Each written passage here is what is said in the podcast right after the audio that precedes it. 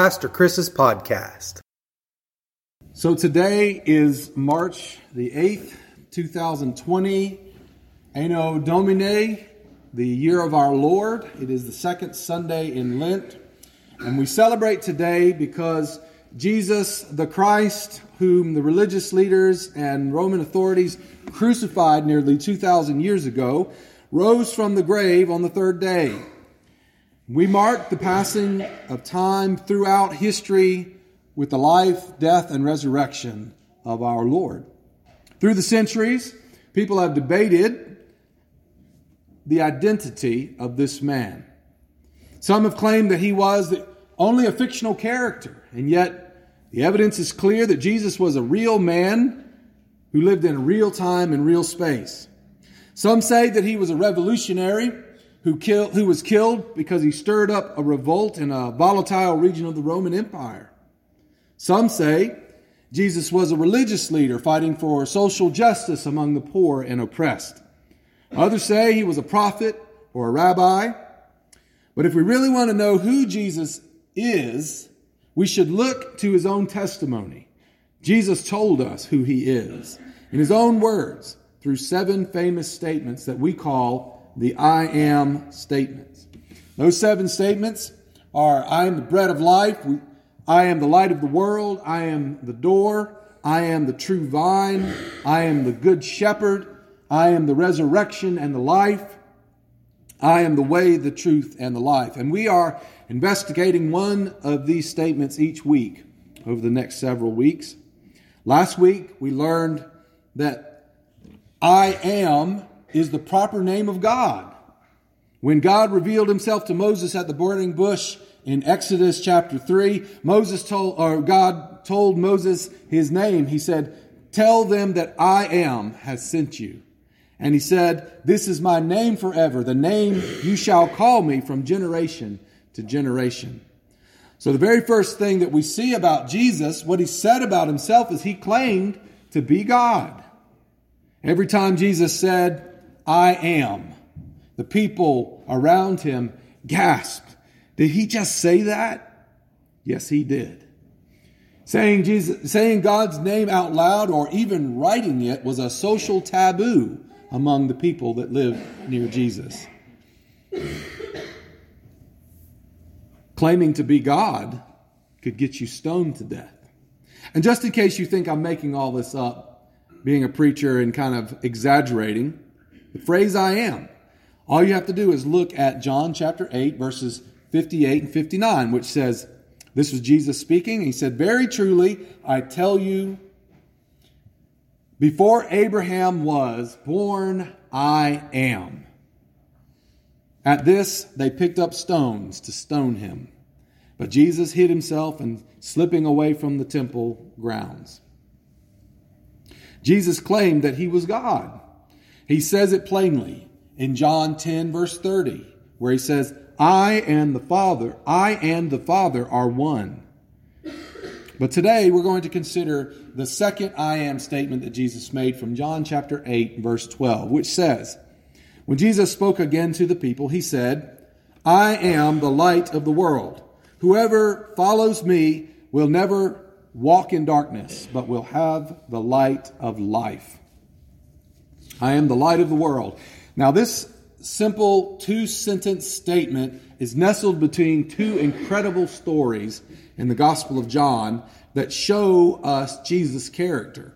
And it reveals how Jesus' identity and very existence infuriated his enemies.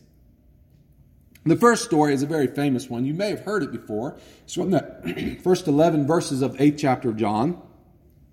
And just to summarize it for you, um, the Pharisees and religious leaders caught a woman in the very act of adultery. And they dragged her naked out into the public square where Jesus was teaching the crowds. And they threw her down in front of him and said, "What should we do with this woman? She was caught in the very act of adultery, and the law of Moses in the Old Testament says that we are to stone her to death." And they were trying to trap Jesus by this statement. You want, I want you to understand, they didn't really care what God wanted. They didn't care about what was right and what was wrong and what the law said. What they were doing was trying to trap Jesus, because they knew everybody loves Jesus. And he's always telling them things that they love to hear. Let's see how they like it when we force him to enact the death penalty according to what the Bible says. That's what they wanted. They didn't care about the woman. They didn't care about the sin. They didn't care about right or wrong. They just cared about using someone as a weapon to trap Jesus and make him look bad. We know that they didn't care about right or wrong, because it says they dragged the woman out and threw her in front of Jesus. Where's the man? You know, adultery, it takes two people. But they only dragged the woman out there. And they're thinking, so what's Jesus going to do now? Either on the one hand, he's going to have to say, yes, stone the woman, and the crowds are going to be appalled. Or two, he's going to have to say, no, don't follow what the Bible says. So they think, we've got him. There's no way out of this for him. And so, what Jesus does is amazing. It, it perfectly embodies both truth and love. First thing he does is he stoops down on the ground and he begins to write in the sand on the ground. And we don't know what he wrote. People have spec- speculated about it ever since he did it. Some people have said he was writing out all the sins of all the people in the crowd standing around holding stones ready to stone the woman. I like that one. I don't know if that's what really happened, but it makes a lot of sense to me.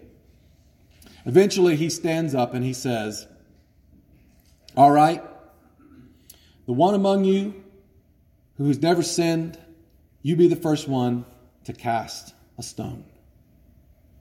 And so you imagine this crowd of people standing around holding stones, big stones, looking at this naked woman lying on the ground and imagining throwing stones at them. And they start thinking, am I perfect? What have I done? Some of them had done terrible things that they would never want anyone to know. Things perhaps that would mean that they should be the one who was stoned to death. And one by one, they drop their stones and they go away. And then in John chapter eight, verse ten and eleven, Jesus says, woman, where are they? Has no one condemned you? No one, sir, she said. Then neither do I condemn you. Go now and leave your life of sin.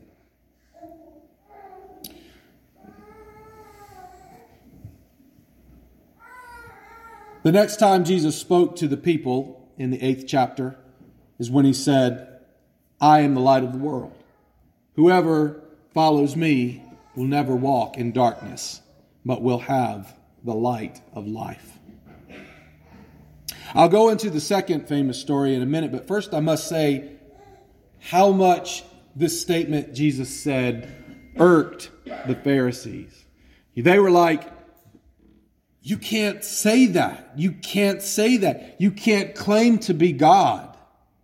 And they were frustrated that Jesus so perfectly thwarted their attempt to trap him with a woman caught in adultery. And Jesus perfectly embodies truth and love.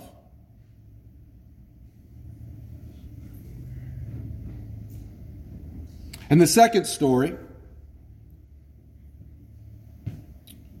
well, before we get to the second story.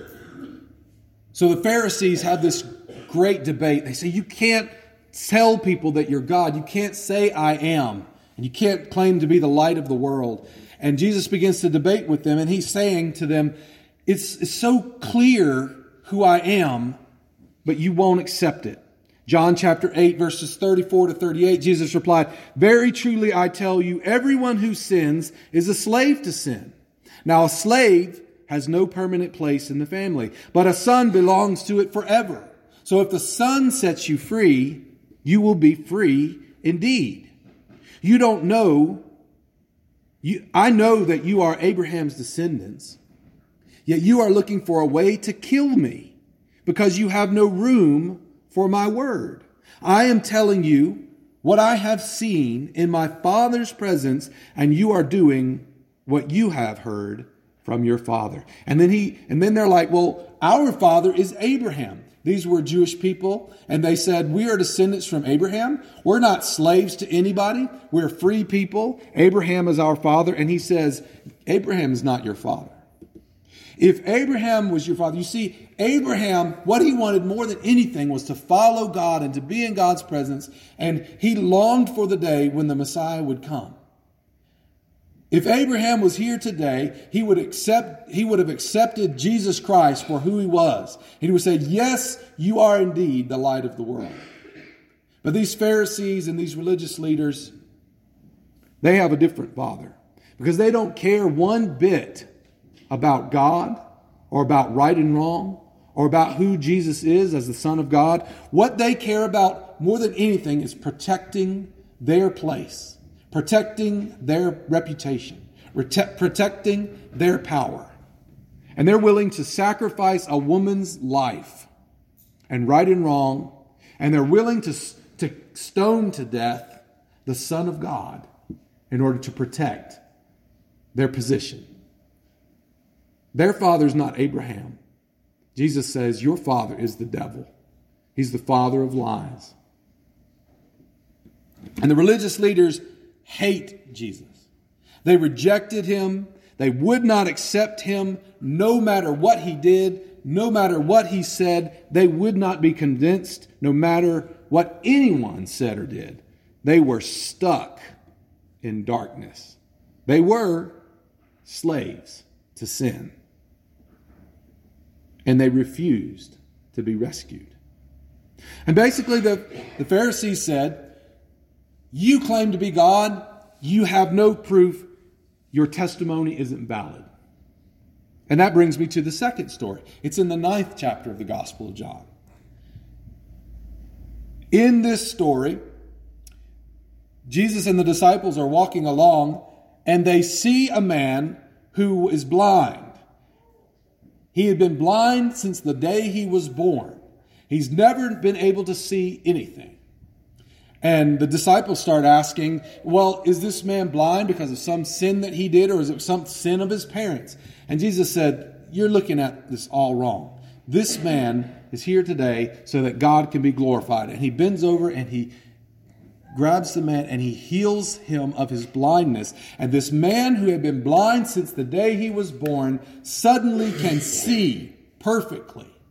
And Jesus sends him off to the temple and says, go give glory to God. And of course, he runs into the religious leaders who said that Jesus is not God, who reject Jesus and won't say he is God and won't accept anything he says. And they basically say, you have no proof of what you're saying. And guess who comes along? The proof. Here's a man who is blind from birth and can see because Jesus healed him. And the Pharisees are come are dumbfounded by this. What do we do with this? So they start asking the guy, because they're saying in their mind, it can't possibly be that Jesus healed this man. It must be that this man looks like the guy we know was blind from birth. You know, isn't that how we do it? We start to rationalize things when we don't want to believe something, or we don't understand how we can believe it. We start trying to figure out, how is this possible? And we try to come up with all of the rational ways, but there is no rational way in this. They say, well, maybe this isn't really the guy we know was born blind. Maybe it's just someone who looks like him. So they go to his parents and they ask his parents, is this your son, the one that was blind from the day he was born? And if so, how is it that he can now see? And his parents are kind of afraid of the religious leaders, what they could do to them. And so they say, well, yes, this is our son. We know it's our son. And we know he was born blind. And we know that he can see now. But we don't know how that happened.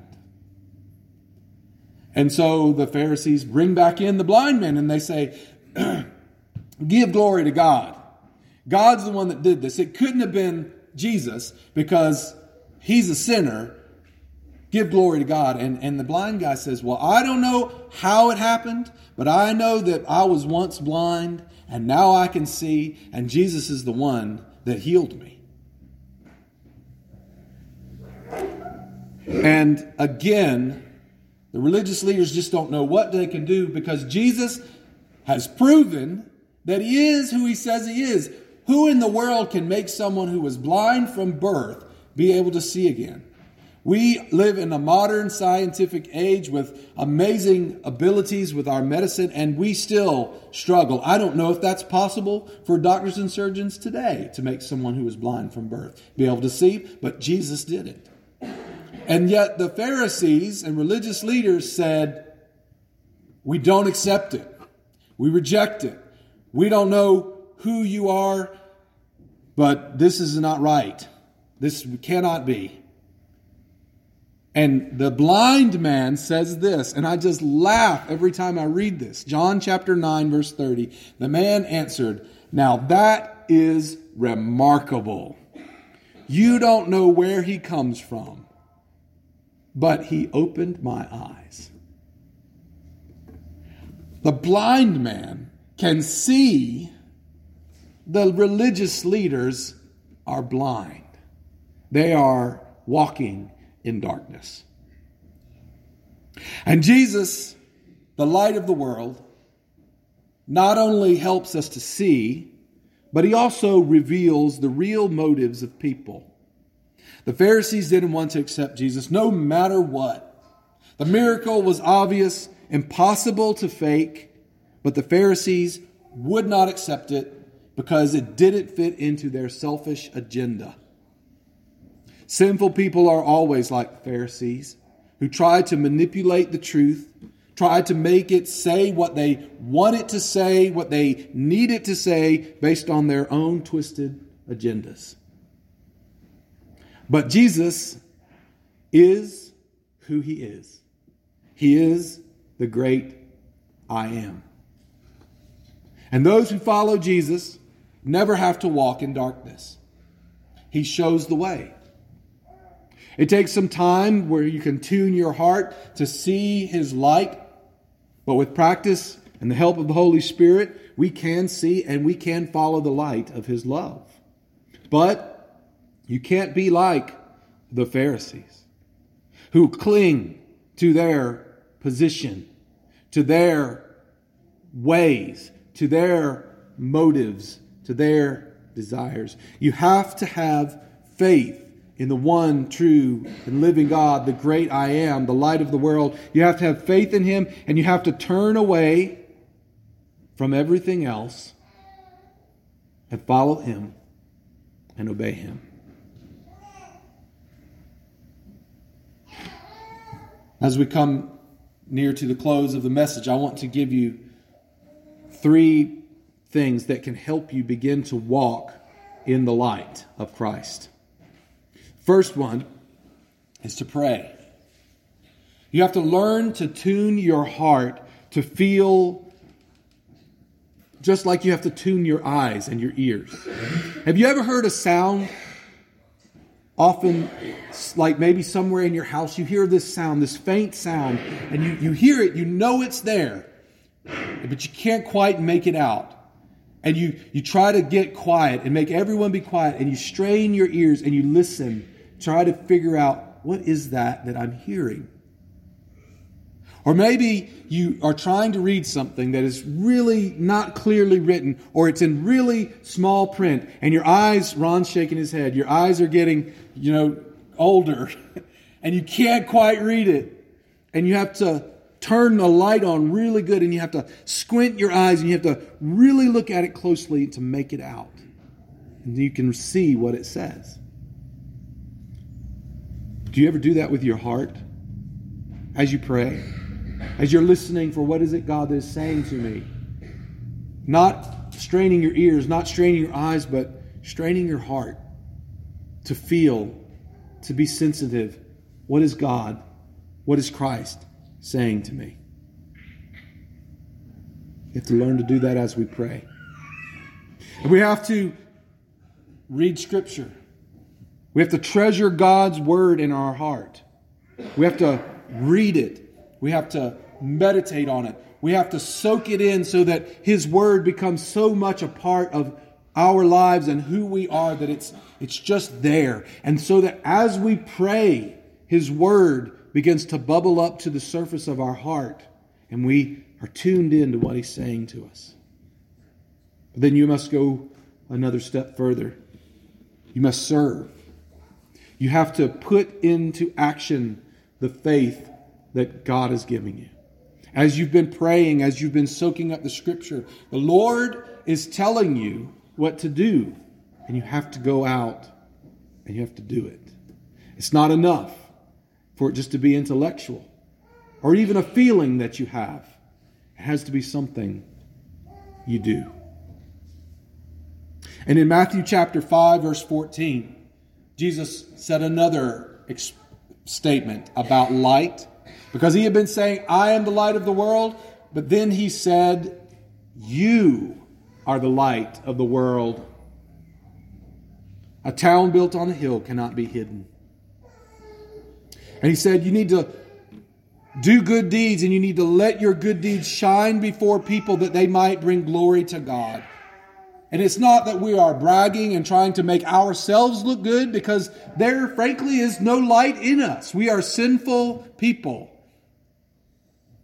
It is the light of Christ that comes and lives in us and, and inspires us and motivates us to go out and to do good things, to love people the way Christ loves them. And when we do, it doesn't bring glory to us.